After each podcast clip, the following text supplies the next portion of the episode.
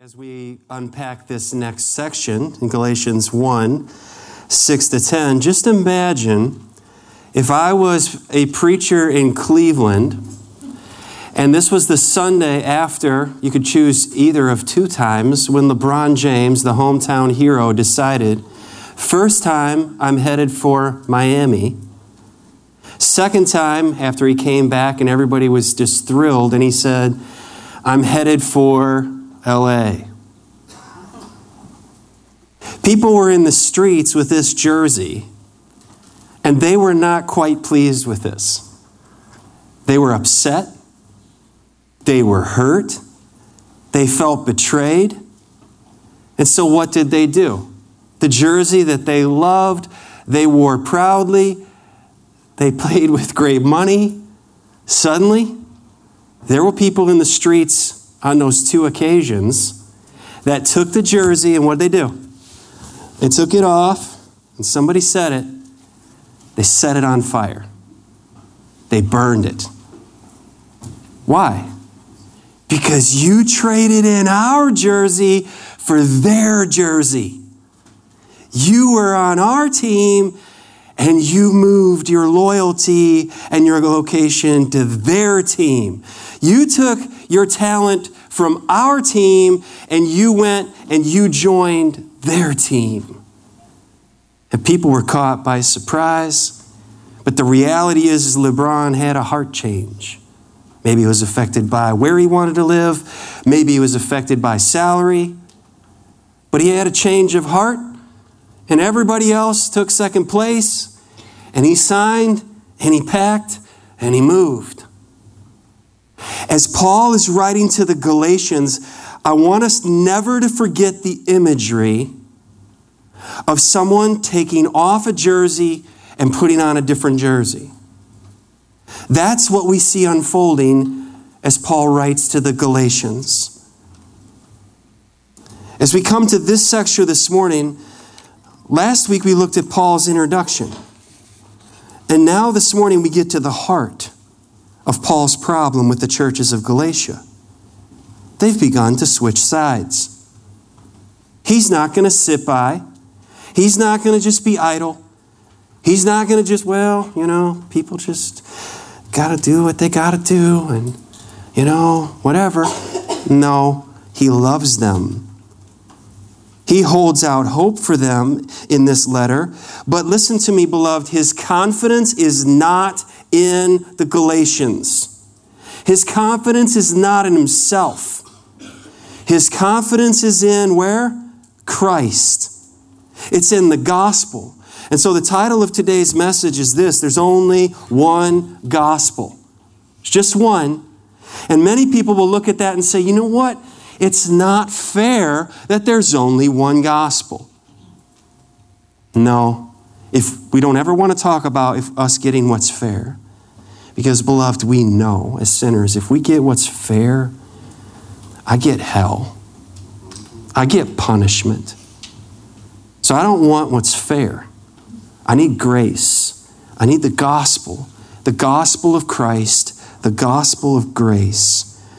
You know, when you talk about jerseys, talk about all these teams, you talk about what the value is, you know, if it's taken care of, if it's not, if it's signed, all the value. But you know what, at the end of the day, this is about a basketball.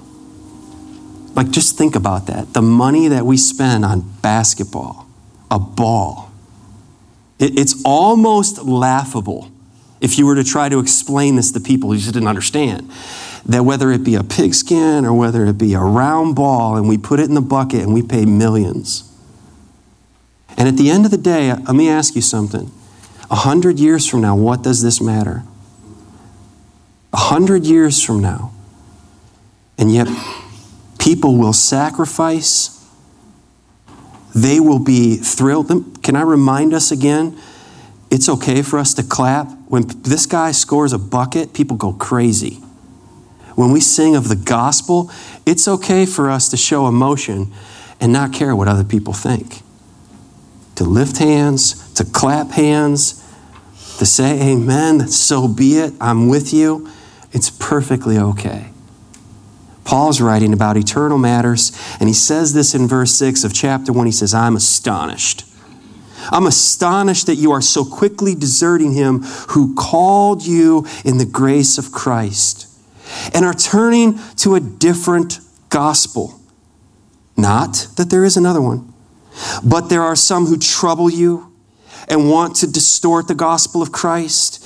But even if we or an angel from heaven should preach to you a gospel contrary to the one we preach to you, let him be accursed.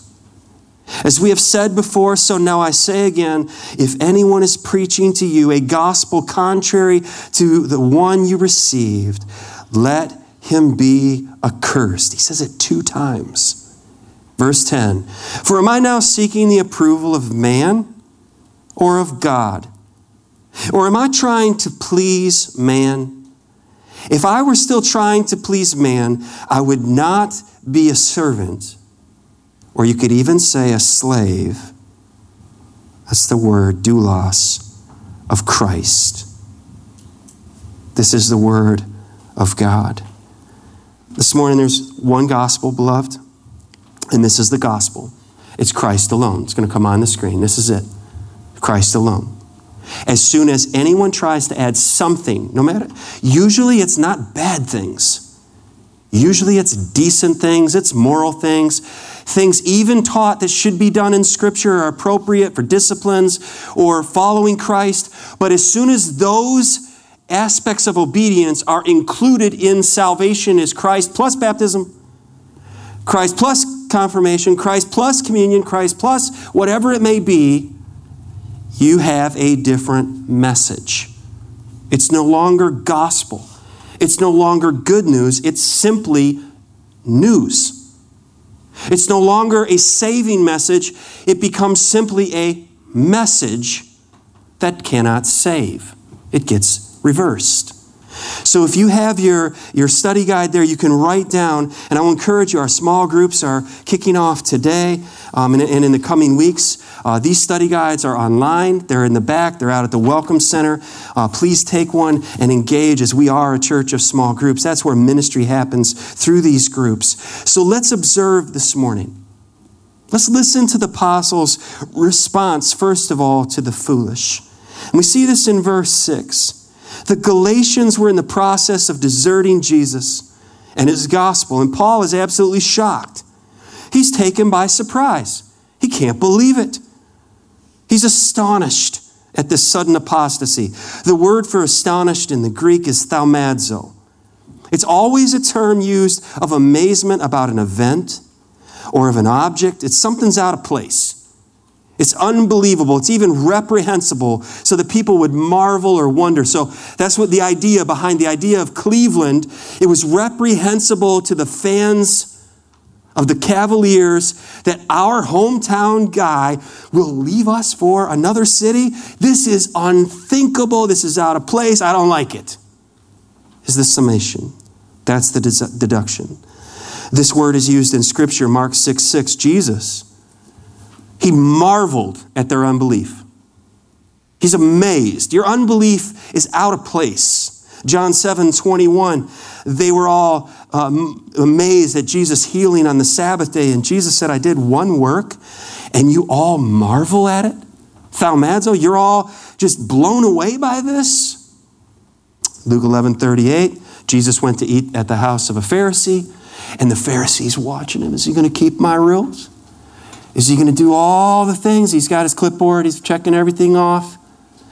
And he sees Jesus didn't ceremonially wash his hands. Washing kind of like a surgeon scrubbing in. Had nothing to do with just clean hands or not. It had everything to do with the ceremony.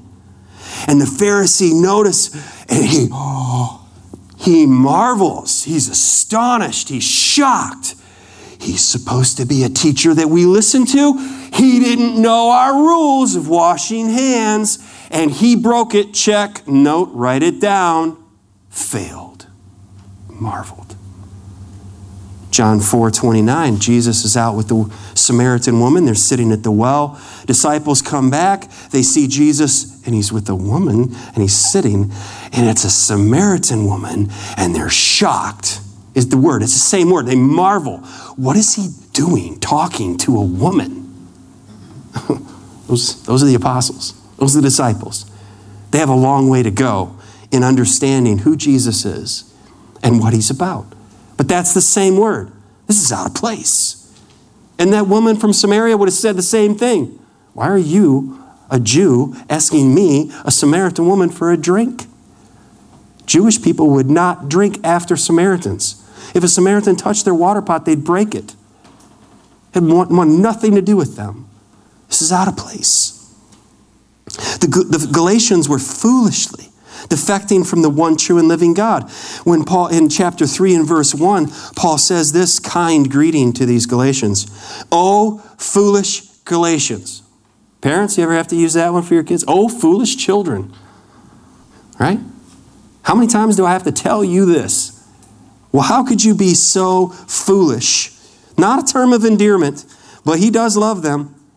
The Galatians were foolishly defecting from the one true and living God. And that's what Paul says. You are deserting so quickly. I'm astonished that you are so quickly deserting him who called you in the grace of Christ and turning to a different gospel. When he says called, this is the power of God's word. This is the sovereign grace that if you are here and you are in Christ this morning, it is because he called you. He called you from darkness to light, just like he called Lazarus, Lazarus, come forth. He called him by name. It was nothing Lazarus was doing good in the tomb, he was dead. But the life giving word of Jesus raises to life. And Paul says, I came, I preached a message to you, and God called you through the message. He called you in His grace, not your works. And you're leaving. You quickly, you're fading away. This is like Moses goes to Egypt. 10 plagues later, they leave Egypt. All the Egyptians are just unloading all of their wealth on the Israelites as they leave. They get to the edge of the Red Sea. Here comes Pharaoh's army. Oh, we're going to die. Moses, Moses prays. The Lord parts the water. They walk through on dry land. They get to the other side. Moses puts his hands down. He stops praying. The water covers Pharaoh's army. They drown in the sea. And a few days later, after complaining and trials, Moses is up on the mountain, Mount Sinai, and there God gives him the Ten Commandments and gives him all the instructions for the tabernacle. And what does he hear in the distance? We're a couple months out, and I hear noise. And he comes off the edge of wherever on Mount Sinai and he looks down, and the people are having a massive party and they're having it without him. And he's upset, he's shocked. What does he see at the center of this party? The golden calf. This isn't, this is idolatry. You just saw the living God, Yahweh, take down all of Egypt's idols and all of their false worship, and you're resurrecting that? What does he do? He's angry. He throws, he breaks the tablets. He's so upset. I can't believe this. I delivered you out where God did through me for this. No way. This is wrong. It's very similar. Paul identified their embracing of false teachers and false teaching as desertion. The Greek word is metatithemi. Metatithemi. It's deserting, it's defecting. Now, I grew up in Wisconsin. When we moved to Wisconsin in 1980, the Packers were in a long drought of no victories. Any fans that were still Packer fans, I would look at them and I was like, why, why are you still a Packer fan? It's like Lions fans, right? Like, we, we, we feel your pain, right? And uh, I, I, we live, I, where we live was between Milwaukee and Chicago. That's when the Bears had the Super Bowl shuffle. They had Walter Payton and Jim McMahon and Refrigerator Perry and Mike Ditka and you know, all, and all these, and it was just, it was, that was the time. So I was not loyal. We've moved in so many places. I've been a, you know, a resident of so many different sports teams. I, I don't really care. I enjoy it or I don't. And then they signed Brett Favre. Oh, Wisconsin comes alive. They start winning. It just goes, right? But then what happens a few, some years later, over a decade later, Favre, toward the end of his career, signed with the Jets. Nobody really cared. A year later, he signed with the Vikings for two seasons. Now, those are fighting words. Why? They're arch rivals. My uncle's a pastor. He pastored in Minnesota. Viking fans through and through. And then he took a church in Green Bay. And then he went to Green Bay. And every time the Packers played the Vikings, it was a very much of a conflict for him of who do I cheer for today. But he went back to his roots and he cheered for the Vikings. It was unthinkable. Went from being our guy to going to a rival team. Sometimes politicians do that. They get elected under one uh, party, and then they say, you know what? The grass is looking greener over there. I'm going to switch, and I'm going to join that party. They've had a change of heart. Something has changed. When Paul uses this word, the Galatians would have understood this word in primarily two ways. Metatithemi would have been a political revolt or a change of mind, a change of heart a change of attitude. I used to be this way, now I'm this way. When you think about it in military terms, I think about the, the movie, The Hunt for Red October, Sean Connery, Swartz, right? And he's, and no one knows why is there a submarine off the grid, off the record, and is it coming for a stealth attack? Or do we go with this person's belief that he's defecting? and bringing us a submarine. A nuclear powered submarine. Really? And that's the suspense of the movie. And until it's borne out, he was coming, defecting to freedom. Think about this. Recent news Bowe Bergdahl. You remember him? Traded in the flag, traded in a uniform, left out after sending emails, so much controversy over this case. And he went out and was captive, you know, captive, captured by the Taliban. And then to get his release, what had to be done? An exchange of prisoners from Guantanamo Bay. This is a very difficult. And he went from being loyal on one side to abandoning and going to another side. He was given a general court martial in November of 2017. In that same month, you may remember this news. In North Korea, there was a soldier. This soldier, Oh Chong Song, this is him. He drives the vehicle, he drives to the border, he runs, he's shot five times, trying to run to freedom. He's laying beside a wall, and under the cover of darkness, the South Korean, and they're in that middle neutral zone. They, they, they creep in, and you can only see it through the infrared footage on the surveillance, and they drag his body to safety. And medical team goes to work and they save his life. This is his screenshot from an interview, I think, with NBC. You think he wants to go back? Because everyone knows if O goes back to North Korea, he's not going back to face a court martial. They would have rather had him dead. And he would have rather died trying to get to freedom than to stay under the regime where he was a citizen and a soldier. Now, think about these terms. This word, it's a change of attitude. Something has changed. Maybe you know someone and they once said, You know, I love you. I care about you. But then something happened and the love stopped. The friendship stopped. Maybe it was even in a marriage. Someone said, I will love you till death do us part. And something changed. And a spouse is left saying, What happened? Where did you go? Metatithemi, what took place in you? How did you get carried over to a different belief? And these are real hurts. These are real sorrows. This is what Paul is experiencing. And he will write in this letter to these believers who loved him, and he will say, You loved me. You were thankful for the ministry that through Christ and the power of the Holy Spirit, I came to you. I poured out my life. I nearly died bringing you the gospel, and you were willing to give up your eyes for me if you could have. And now you won't listen to me.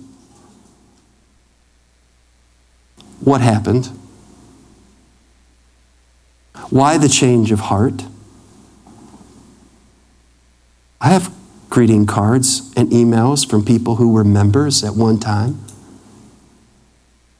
Thank you so much for your ministry. I'm not alone in this as pastors, as shepherds. Appreciate the Word of God. Thank you for your ministry. And then something happens. And Paul is saying, What gives? I haven't changed. I still love you. I still am here writing to you. He's writing to them. And who, who got involved in this? What changed in your thinking? And immediately the Galatians are nothing. We haven't changed. And Paul will hold them to the truth and say, Yes, you have. And you're being foolish. So he's writing to them. He's responding to them, and I love this. There's still hope. True, the Galatians were fading, but they weren't gone yet. They weren't gone yet. You know, the baseball, the homer, going, going, boom, off the wall, not gone, right?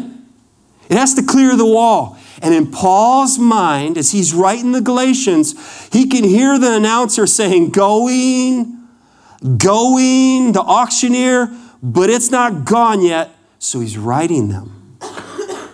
He responds to them. He doesn't write them off. He doesn't wash his hands of them, say, forget about you. I don't care about you, and build up walls of bitterness. He says, I'm writing you but he spares all the niceties. He has no praise for them. He's very intent. The verdict isn't in yet. So Paul is hoping and no doubt praying that they will hear his loving rebuke. They will listen with their hearts. They will repent and return wholeheartedly to the truth, and that means to him. This is his ministry. As Paul writes to them, through the language that he uses, we can see that he's addressing their internal problem. It's not external the way he's writing this. They knew better. He's not interested in, blame. well, they, well, they, this, them, they, uh, uh, no, no. You were given the truth. You were taught truth from lies, and you came out of pagan lies and idolatry. I brought you the truth and you're exchanging jerseys. You're going back, but you're not back yet. Beloved, we are responsible for our relationships. Paul will not entertain a woe is me, the false teachers. He warned them about the false teachers, and they are buying it, but they haven't bought it completely yet. Are you thinking, can you think about people that you know that used to name the name of Christ? That went through the waters of baptism, which is putting on the jersey of Christianity. It's publicly being identified with, I belong to Christ. And then something happened. And they're walking away. Let me ask you this are they still alive? Then don't give up.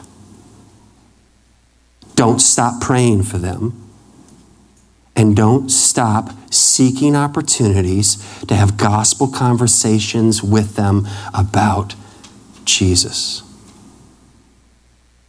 We're responsible for our relationships.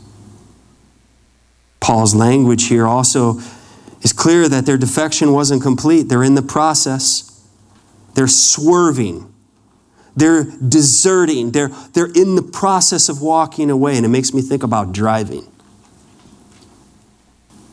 When I was in high school, I was probably 16 in a few days. I don't know how old I was, but my dad let me drive his Oldsmobile. It had a great stereo system in it. It was fast. He let me drive that thing. I put a cassette tape in and I dropped it to the floor on the passenger side, and there was no passenger to pick that thing up for me. So I'm driving down this road. I'm looking around. There's nobody on the road, just a narrow country road, blacktop, hands on the wheel, not 10 and 2. I see that tape over there on the floor. It's not that far away. Watch my hand now. I'll just reach over here and get it. That Oldsmobile didn't stay in the lanes anymore. I hit the shoulder of that road, you know, the gravel shoulder. Anybody ever hit that? Oh, that's a wake up call, isn't it? Like, it's a little different than the sleep stripe. And all of a sudden, I come back up and I pull that wheel back, and the car hits the side, gravel's flying everywhere. And here comes that mailbox that somebody's made in Wisconsin for the Wisconsin winters.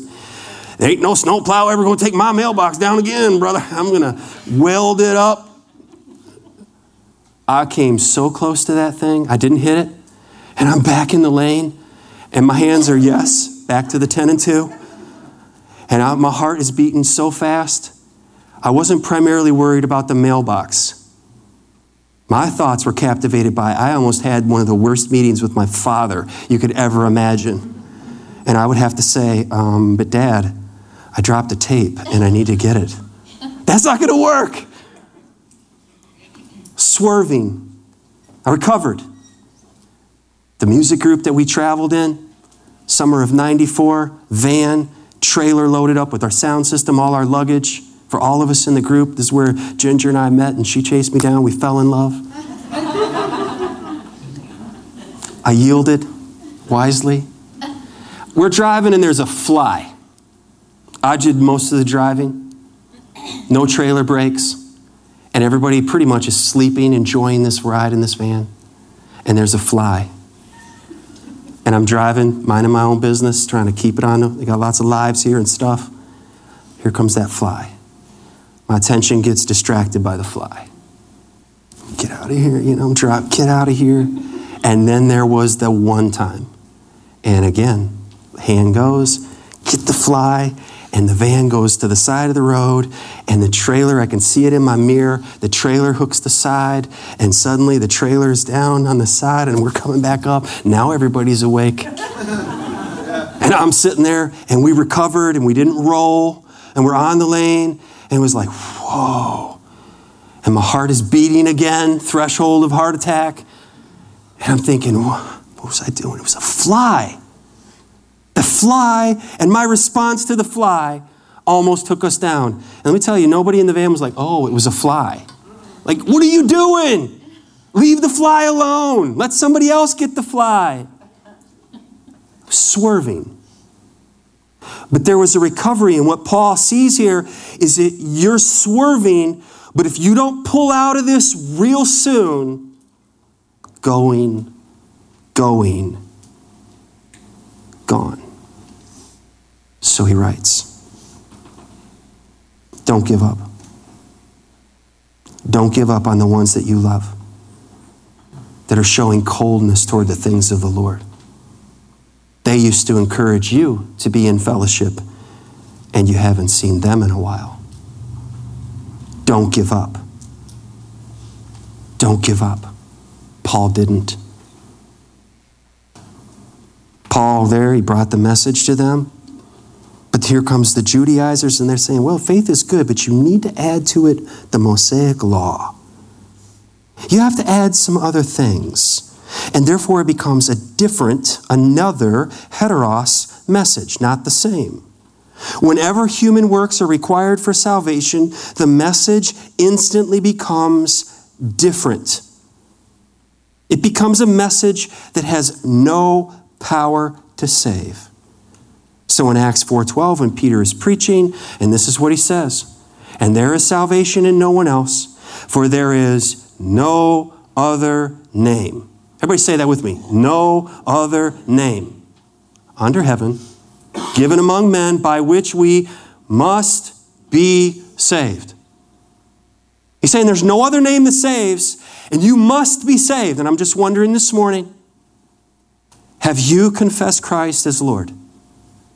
Because this includes you. There's one name that saves, one name is higher, one name saves. One name that every knee will bow to. One name that everyone will confess Jesus Christ is Lord to the glory of God the Father. One name. When Paul writes to Titus, Titus chapter 3, it's very similar to uh, Ephesians 2 8 and 9 and 10. And when he writes, he says, But when the goodness and loving kindness of God our Savior appeared, he, listen to the pronouns now, he saved us not because of works done by us. In case you were confused what this meant, not because of works done by us. Speaking in tongues, baptism, giving, mission trip, whatever. I don't drink caffeine. I pray three times a day. I read seven chapters a day. Whatever you want to put in, I know I'm saved because I do, I don't. Your own doing. Not because of works done by us in righteousness, but according to his mercy, his own mercy, by the washing and regeneration and renewal of the Holy Spirit. It's his working in us, whom he poured out on us, richly through Jesus Christ our Savior, so that being, and here's the key, justified by what? Grace. This is the name of our church. Grace. I haven't met anybody yet. Like, I've had a little too much grace. Can you drop some more law on me? Just give me a little more heavy, I'm, I'm worthless. That's what I need. No, grace, we might become heirs. How do you become an heir? And what's the price for me to become part of your inheritance? Get out of here. You have to be born into the family or adopted in, that we become heirs according to the hope of eternal life. And if you move away from the hope of eternal life in Christ alone, you have no hope. There's no eternal life apart from Jesus Christ. Some years ago, the Jehovah's Witnesses stopped by when our office was next door. They didn't know it was office. I'm not sure they knew it was the parsonage before that, because either way, I would have answered the door. And the Jehovah's Witnesses stopped. I knew one of them, but I didn't know the younger lady. And we talked for a little bit. And I said, Would you mind? They have the world, New World Translation, which is a perversion translation. It's completely altering the meaning. It's not a right translation. But I said, Would you mind opening Galatians and would you go to the first chapter and would you read verses 6 through 9 for me? It took the young lady a while to find Galatians, and I know why. She got to that portion of her New World Translation, and I said, Would you read that out loud? And she read it. My prayer is that although the senior member, that's how that works, the training person quiet one, until they step in. And then she stepped in and said, Okay, we need to go. You believe what you believe, and we believe what we believe, and we're not going to just argue, and we, and we leave. And they left. My prayer, I don't know where that younger lady is now, but I pray that she would go home and say, In my Bible are these words. And they haven't had a chance to edit that and change that and pervert that. It's still the message. That her eyes would be open to who Jesus is because you cannot deny the deity of Christ and still have left a saving gospel. And they would say, the Jehovah's Witnesses would say the same thing that, well, Paul, they're like the Judaizers. His message, he, he twisted it, he changed it. No, this is the gospel. Paul loves the Galatians. He loves them enough to respond to them. His response is strong. But I'm just wondering this morning what areas might we be drifting in our thinking? What does the Bible say? To him who thinks he stands, take heed lest he fall. So don't think, well, uh, the Galatians needed this, or those other people in, in this church around my neighborhood, they need this. I need this. You need this. And as soon as we are like, oh, I'll never have a problem with this, watch out. Beware. Satan is crouching at the door. We need to stand guard. See, there's ways that we can know what the Bible says But then we start doing mental gymnastics, intellectual gymnastics, and start, well, I know they said, but. Well, I know they shouldn't really say that, do that, but. And we land in a completely foggy area, and we're in the same danger of walking away. Number two, rejection of the evil. That's what the apostle does. He's forbearing with these Galatians. He responds to their foolishness. But when it comes to the false teacher, he flat out rejects them. The false teachers there were troubling the church and distorting the gospel, and that's what false teachers always do. They don't bless the church, they don't help build the church, they tear up the church. They trouble the church. So Paul rejected them. He rejected the teachers. He doesn't name them. This isn't a personal thing. Well, Paul, he's just mad at whatever the guy's name is. He's rejecting them as a whole. You're bringing a non saving message. So we're not going to have coffee. We're not going to just sit down and just, you know, shoot the breeze. He rejects them outright. Why? Because they're bringing division. The word is tarasso. It means to stir up, to agitate, to disturb mentally. Anybody do that in your world? They just get at you. They do things to get in minds of people. That's a false teacher. So Paul takes the gloves off. They're casting doubts on Paul's authority. Therefore, they're casting doubts on his message. You can't separate the message from the messenger. So when they're saying, ah, Paul's got an outdated message, well, who does Paul think he is? Well, where did Paul get his education? We don't have to, you don't have to listen to Paul. We have more knowledge. We have, oh, we study the Bible too. We have lots of Bible studies. We know more than Paul. You need this, you need that, and don't do this, and don't do that. And suddenly you have this nice moral group of doing all these things and not doing all the other things, and grace is long gone out the window. And those individuals are saying, I got this. And Lord, I thank you that I'm not like the other sinners who aren't in this group. There's division. They come in, and it wouldn't be deceiving if they were coming in like, here's our golden calf, let's all worship. We're not worshiping the golden calf. We read that story. So they come in with ri- religious rituals. Ooh, that's kind of nice. I kind of like that. Oh, and we have these things, and here's some things you need to, your dress, your hair. Not much new, right? Here's the observance of these feasts. Don't do the bad things like the bad people do. You know, this this is the message they bring and distort the gospel. They pervert the gospel. And Paul says there's not another gospel of the same kind. There's only the gospel, one gospel that saves. In the resource I recommended last week from Tim Keller on Galatians, he gives three common examples of distorting the gospel. I'm just going to go through these briefly. Number one, a common way that Christians, so people call themselves Christians, churches that would come under a Christian name or, or, or just in general, you think that's a Christian denomination. Number one is your beliefs, but you have to add behavior. Well, it's good to believe, but you need to be baptized. It's good to believe, but you need to attend church every day. Uh, beliefs, but you need to whatever. Put anything else in there. Beliefs plus behavior that's what leads to staying saved. You have to keep yourself saved. You know, let's get people to pray a prayer. Let's guilt them into, you know, accepting Jesus in their heart. And then let's just burden them with make sure you work that out the rest of your life. The second way that's a distortion of the gospel is the liberal side of things. Many denominations are gone this route. Your beliefs don't really matter. There's pastors, they can't even say sin. They can't even say anybody's wrong. We're just going to be tolerant. We're just going to be loving of everybody. We're just going to accept, well, that's not really my place to say if anybody's wrong. Your beliefs don't really matter. What you need is be good and do loving, nice things. And that's the way to life, to salvation. What is this? This is relativism. Everybody is right. No, everybody can be wrong, but not everybody can be right. We have to understand that.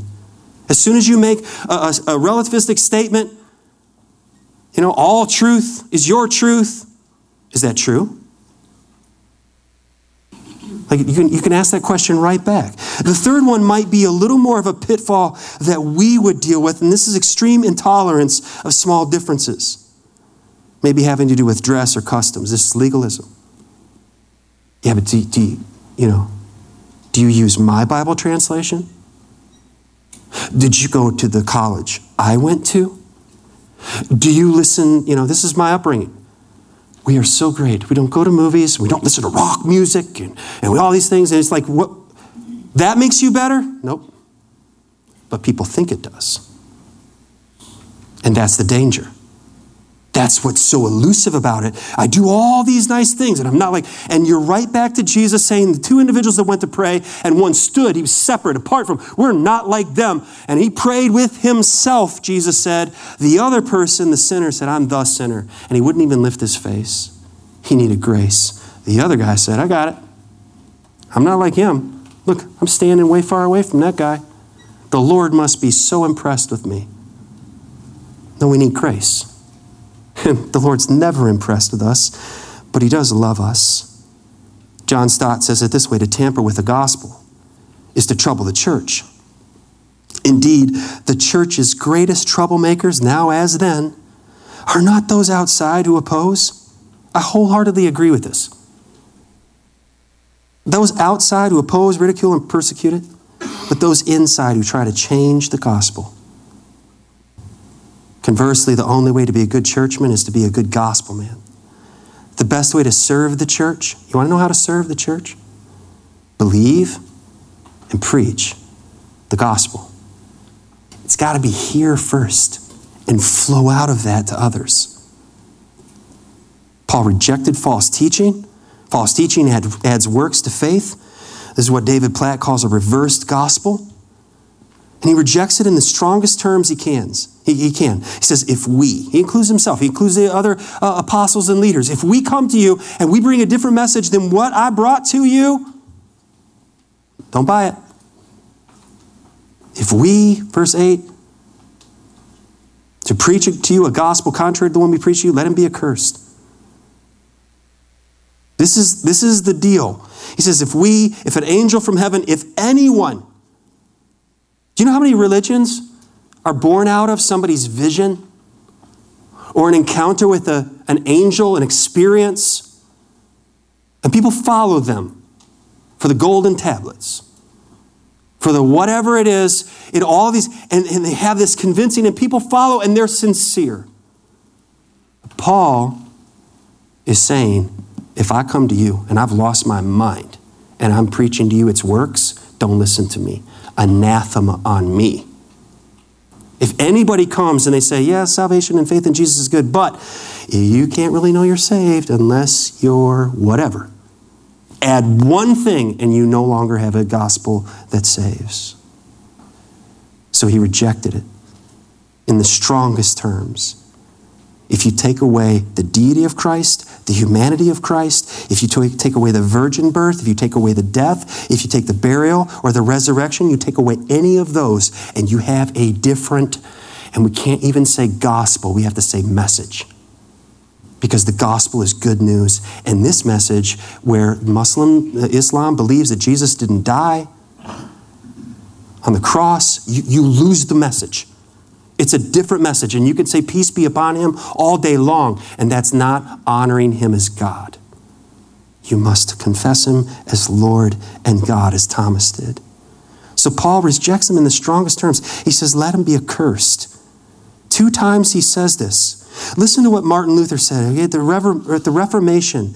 Um, this is what Martin Luther, he loved the book of Galatians. He says, There's no middle ground between Christian righteousness and works righteousness. There is no other alternative to Christian righteousness but works righteousness.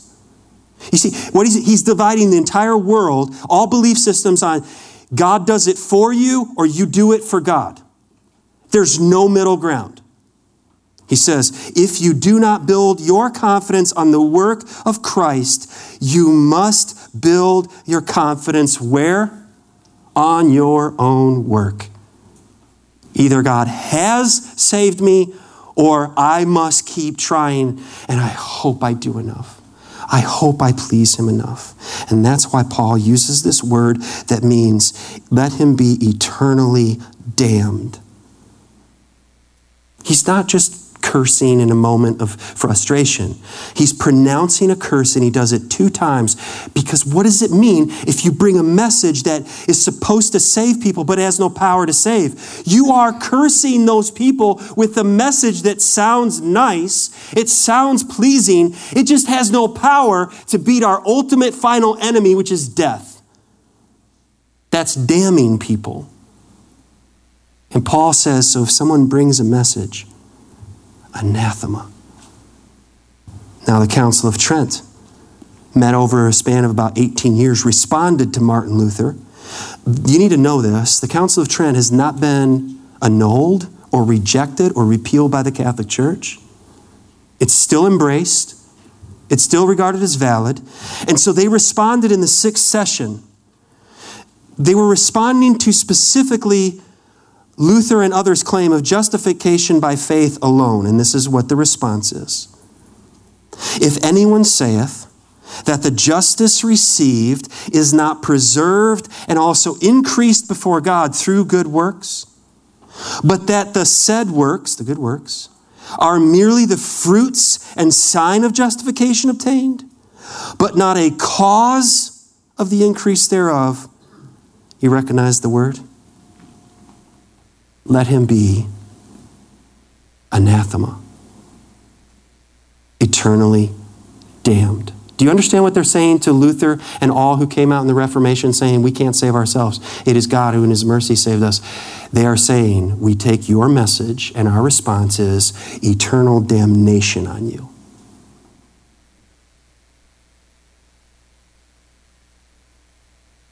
So, what do we do? You know anybody that's believing a lie? Paul's writing to Christians. Our response to non Christians is always to be filled with kindness and grace. But number three, look at the Paul's look at Paul the apostle's resolve in the gospel. You see, Paul was a slave to Christ, therefore he was free. He didn't need man's approval. I wonder if you need people's approval. I know our kids, you want to see how many people liked? How many people liked the photo? How many people are following me? You know how many followers that person has? And then what happens when somebody is shocked? It's when someone has millions of followers and they end their life. And young people are like, what? They had what everybody wants followers, and they checked out. This doesn't make sense. Thaumazo. This makes no sense. This doesn't fit. This is appalling. Paul's resolve in the gospel. He was not living in fear of man, nor was he enslaved to the, I need the praise of man. But listen to me, Paul was absolutely devoted to persuading men. Live for pleasing men? No way. To persuade men all day, all life. Turn from your sin trust in Jesus.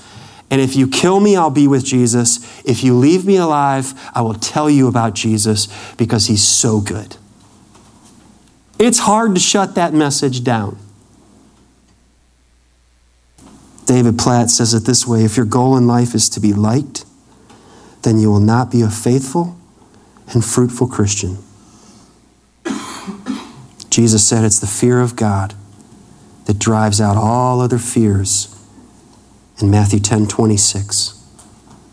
The fear of God, it's what puts every other relationship in its place. You fear Him, the unseen, you don't have to fear what you see. Not in a hurry to die. I'm not afraid to die. Dave Stanley passed away this week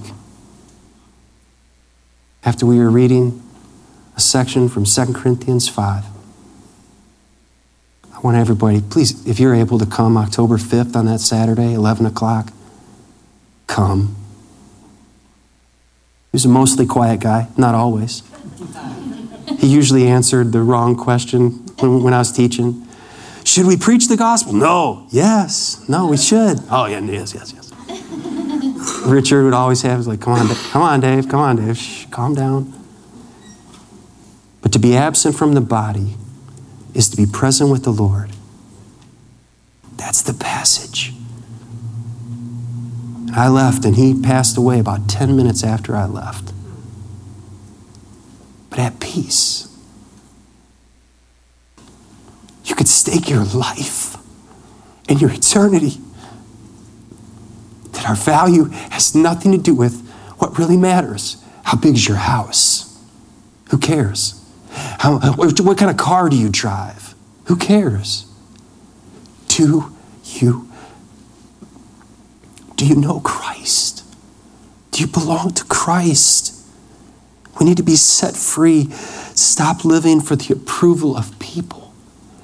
Why would we do that when we have the approval from God in Christ that He has loved us with an everlasting love?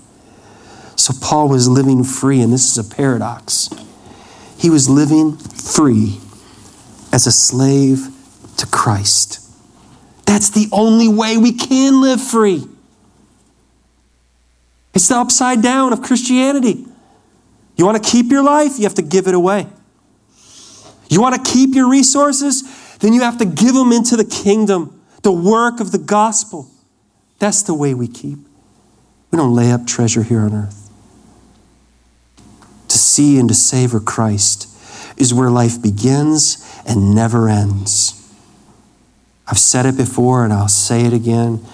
As long as God gives me breath, the only, the only, the only relationship that you can totally trust and never lose is Jesus.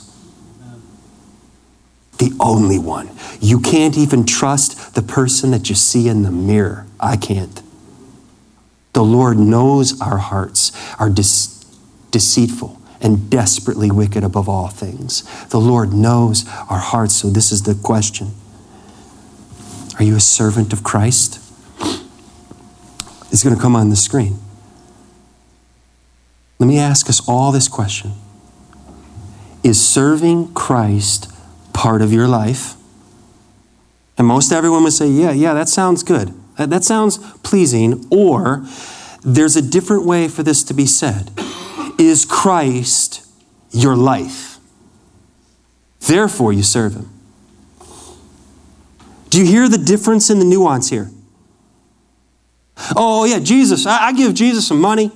I give Jesus some time. I serve when they, you know, really get on me at church and I, I get in there and serve and, and, and so forth. Uh, Jesus is part of my life, but really, this is my world. Jesus, stay right over there.